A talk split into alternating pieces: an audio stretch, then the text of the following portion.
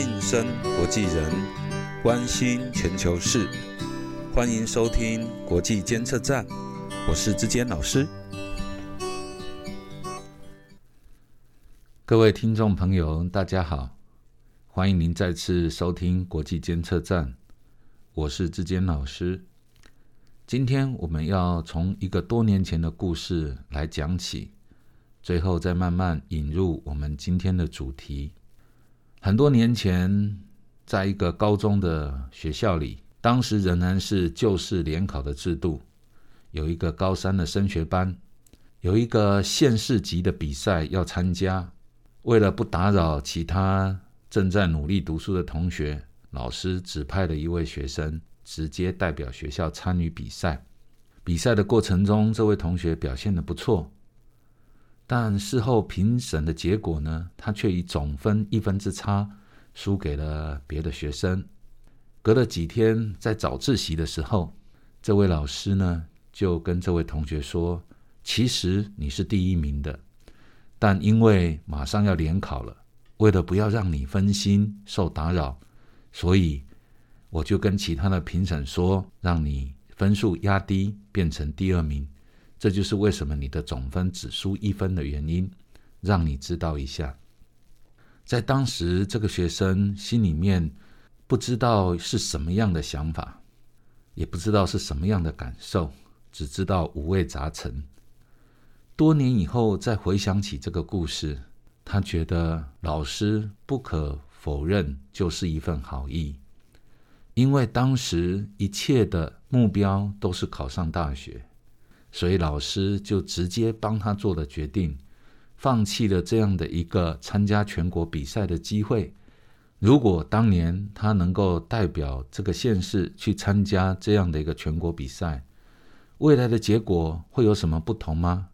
这件事没有人知道，只能成为一个历史上的悬案，非常小的悬案，累积在时间的脉络里。在一个风云际会的大时代之下，或许我们可以发现不少有抱负的年轻人想要一展长才，但其实能够受到培育的人应该不多，甚至可以说是凤毛麟角。所以我们的社会才会歌颂知遇之恩、伯乐与千里马这样的故事。这个会让我们想到魏征跟唐太宗。当时大家都歌颂唐太宗能够提拔魏征，给予他广大的言论空间，让他可以不畏权势，不畏对君王，能够直言进谏。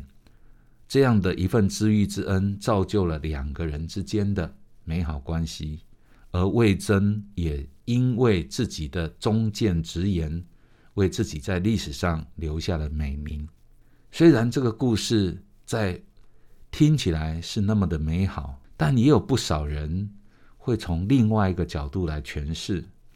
我记得当时的用语叫做上下交相贼。有人认为唐太宗跟魏征呢是相互算计，唐太宗想要博得自己是一个察纳忠言的好的君王，而魏征呢是想要替自己争得忠诚直谏、啊、不畏权势的这种文人的最高的荣誉，所以两个彼此算计。魏征知道唐太宗不会砍他的头，唐太宗知道魏征的忠言直谏会促成他的君王的历史地位。从今天来看，魏征跟唐太宗他们两个人是最好的知遇之恩的典范，还是这两个人其实只是上下交相贼的心机之士呢？或者只是有一群擅长于上下交相贼的人，用这样的方式去算计了魏征跟唐太宗之间美好的情谊关系呢？这些也同样淹没在历史的角落之中。其实在职场上，提拔人本来就是一件很常见也是经常发生的事，但是提拔人这三个字到底是提拔自己人，还是提拔为团体有益的人呢？这件事好像大家也都不太敢直接说清楚。因为这个动机这个用意恐怕也只有提拔人的人才知道吧。但这一点其实却很重要，因为动机的不同，目的的不同，对整个公司对整个职场的影响那可是非常非常的深远啊。我们回来看，我是一个在教育界服务的小兵，在教育现场二十几年，我常常在思考如何对待一个学生，如何评量一个学生才是真正对他将来的发展有益处呢？有时候我们观察一个年轻人，你会发现他可能在考试前熬夜打工，或者是沉迷于电动玩具，考卷没多久就写不出来了，坐在那里屁股越开始痒，抓来抓去搔搔头，有时候想要左看右看，你看到他正受到诱惑。我们可以用什么方式帮助他呢？是给他一段训斥告诫他，还是警告他老师在盯着他叫他不要作弊，还是跟他谈一谈让他能够建立好的生活管理习惯更能够帮助他呢？另外一个常见的例子是，为了节省上课点名的时间，我常用签名单让同学签名签到取代点名，但每一年总会有一两个这样的案例，好朋友睡过头了，或因为某种原因不能来，他已经缺课很多了，所以就有另外一个同学帮他代为签名。我们到底是要看重这份义气，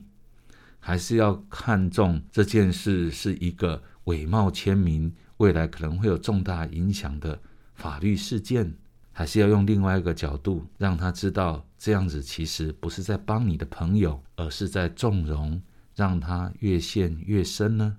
在台湾教育改革二十几年了，我们这几年来有一些进步，但是另外一部分可能也更值得我们去思考。就我观察，从制度面教育的现场不断谈人权，其实我觉得人权是用来提醒我们要尊重每一个人，要以最慎重的态度看待每一个人。有一个古老的谚语说，目的确定，手段就能够有弹性。我们确定要教育一个人，培育一个人，有时候给他一个奖品，